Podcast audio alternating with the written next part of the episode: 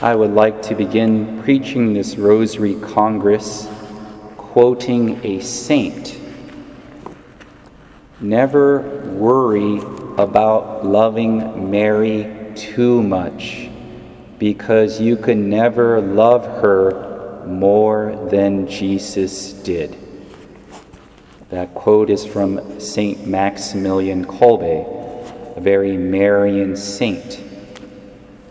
If I may add, never worry about loving Saint Joseph too much because you can never love him more than Jesus and Mary did.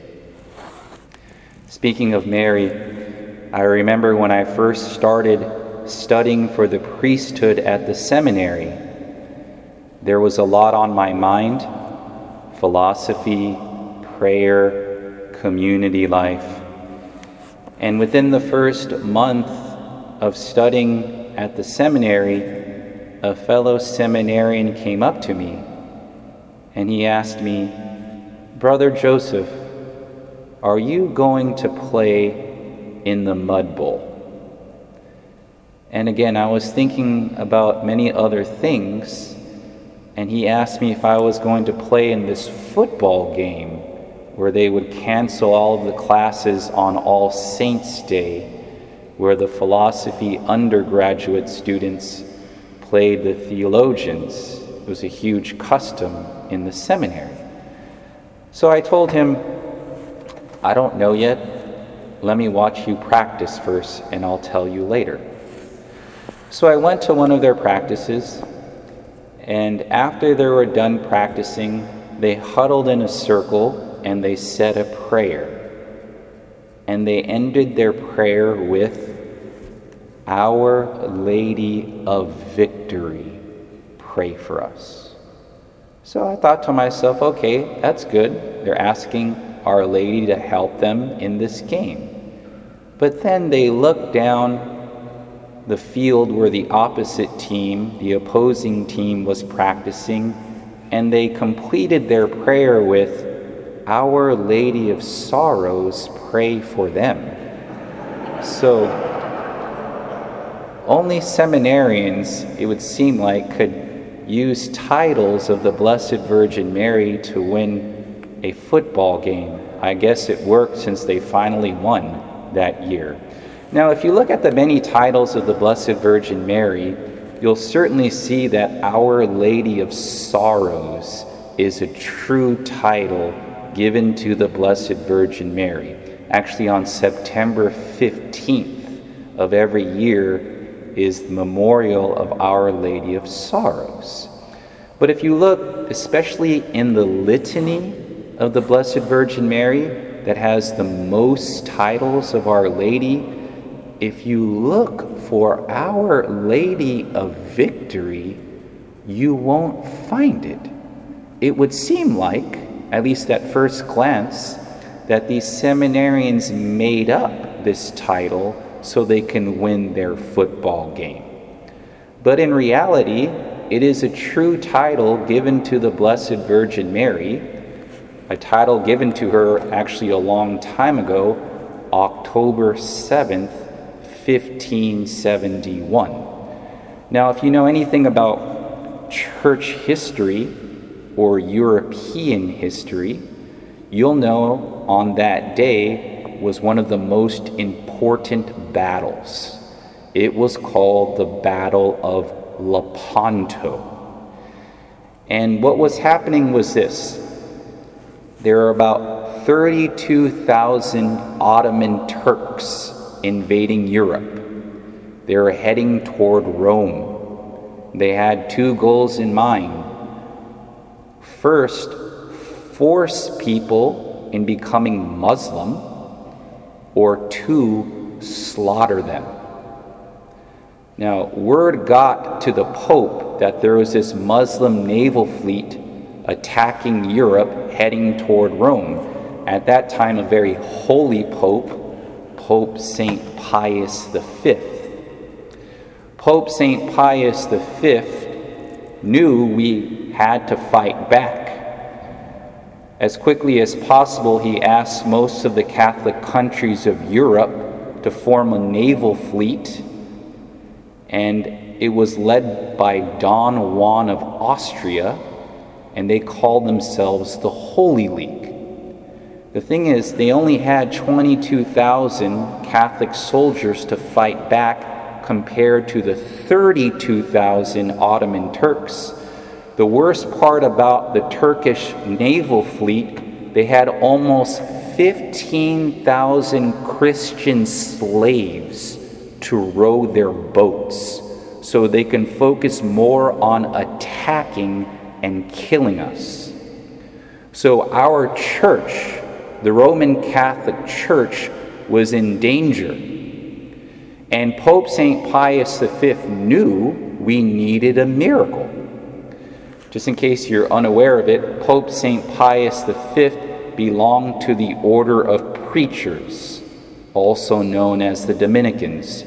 If you ever see a Dominican, maybe around here, you will see that they'll be wearing a black belt, and what hangs from their belt, the Holy Rosary. It comes from the Dominican order. So Pope St. Pius V asked as much as possible the countries of Europe to pray the rosary during this battle of Lepanto. The battle lasted for about six hours or so, and in the end, we were victorious. Thanks be to God. It was a huge miracle. We should have been slaughtered.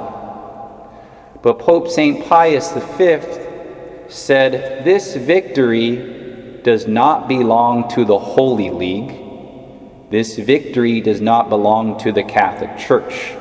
It belongs to the Blessed Virgin Mary. It's only by her intercession, especially by praying the Rosary, we're still alive as a Catholic Church. Therefore, he gave the title to Our Lady our Lady of Victory. Now, the reason why you can't find that title in the litany of the Blessed Virgin Mary is because it was later changed to Our Lady of the Rosary, which emphasizes more of the devotion and the prayer as opposed to the actual battle. Now, why do I tell you something like this? Well, obviously, we wouldn't be having a Rosary Congress if it wasn't for the Battle of Lepanto. But the reason why I say this is because it shows you how devotion to Mary, especially by meditating on the mysteries of the Rosary, can help us from evil. Now, in this case, specifically physical evil, when someone's trying to kill us Certainly invoke the Blessed Virgin Mary. I would add St. Joseph and St. Michael if someone's trying to kill you. But more importantly, I mention this because devotion to Mary will keep us from moral evil. Moral evil is infinitely worse than physical evil because moral evil, that is sin, is the only thing that can damn us to hell. The whole reason why we exist is to be with God forever in heaven. Therefore, devotion to Our Lady, especially through praying the Rosary, can keep that evil at bay. Give us grace to practice virtue, to say yes to God's plan, and to fend off the devil. Now, if you look at the many saints that had devotion to Our Lady, especially by praying the Rosary, saints such as Padre Pio or Saint Pio, he used to pray about 13 rosaries a day as he started as a Capuchin Franciscan, and the devil would literally fight and beat up Padre Pio. Saint John Vianney, the patron saint of parish priest, great devotion to Our Lady and praying the rosary. At times, St. John Vianney would be sleeping on his bed, and at night, if he would wake up in the middle of the night to toss and turn, who would he see sitting by his bedside? The devil. He would literally be sitting right beside him as he slept in his bed. St. John Vianney would invoke the name of Jesus and Mary and say, Be gone, and the devil would flee.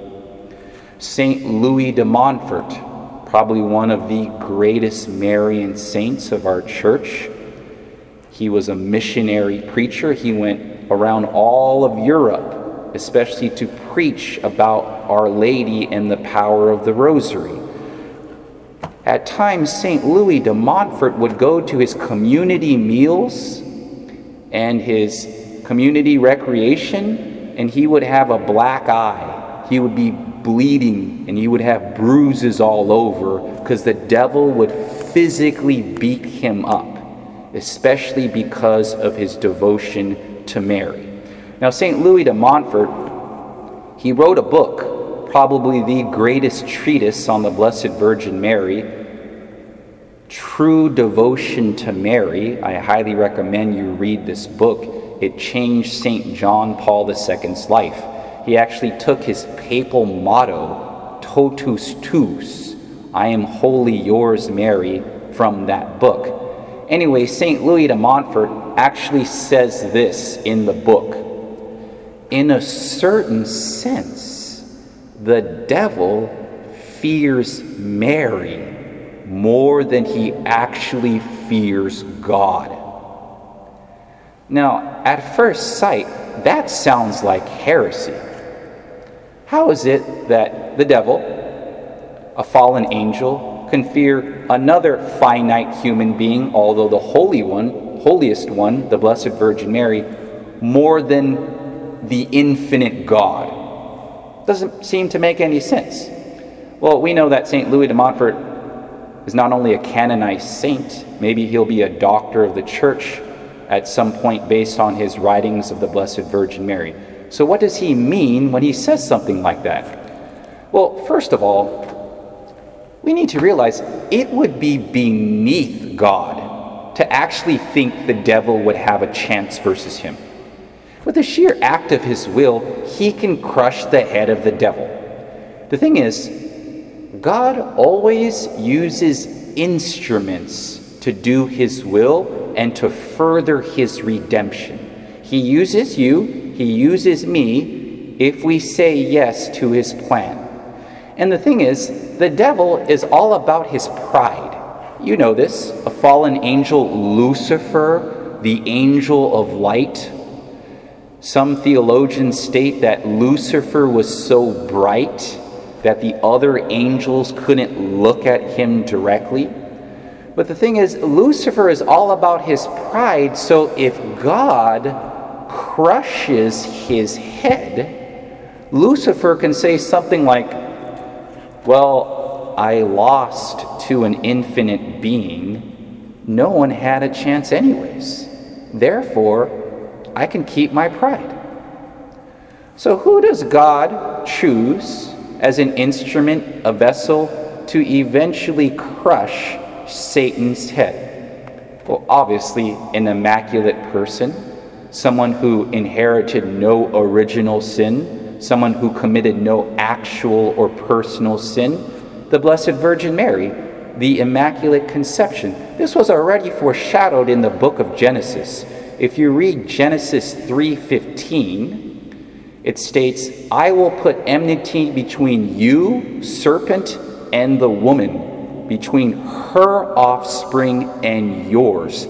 She shall crush your head, and you shall lie in wait for her heel. So it's only a matter of time when Our Lady's Immaculate Heart will triumph, obviously by the power of Jesus Christ, and the devil's head will be crushed. And yes, he is so full of pride, when he gets his head crushed by a woman, he will have no more pride left. So, I again highly recommend that you take out your weapon, that is the rosary, as St. Pio would refer to his rosary as a weapon, especially to fend off the devil but most importantly, to especially practice the virtues that are needed so that we may become saints. Now, besides going to Our Lady as the greatest means to union with our Lord, alongside with Our Lady, Saint Joseph. Saint Joseph, after the Blessed Virgin Mary, is the greatest saint. We have a whole year dedicated to Saint Joseph, so this Rosary Congress will be especially dedicated to the Holy Patriarch, the head of the Holy Family. So let us go to Our Lady, let us go to Saint Joseph, knowing they always lead us to Jesus. True devotion to Mary, true devotion to Jesus always leads us to the Holy Eucharist, always leads us to the incarnate God. If we put them as priority on our way to union with our Lord, we can say, if God is for us, who can be against us?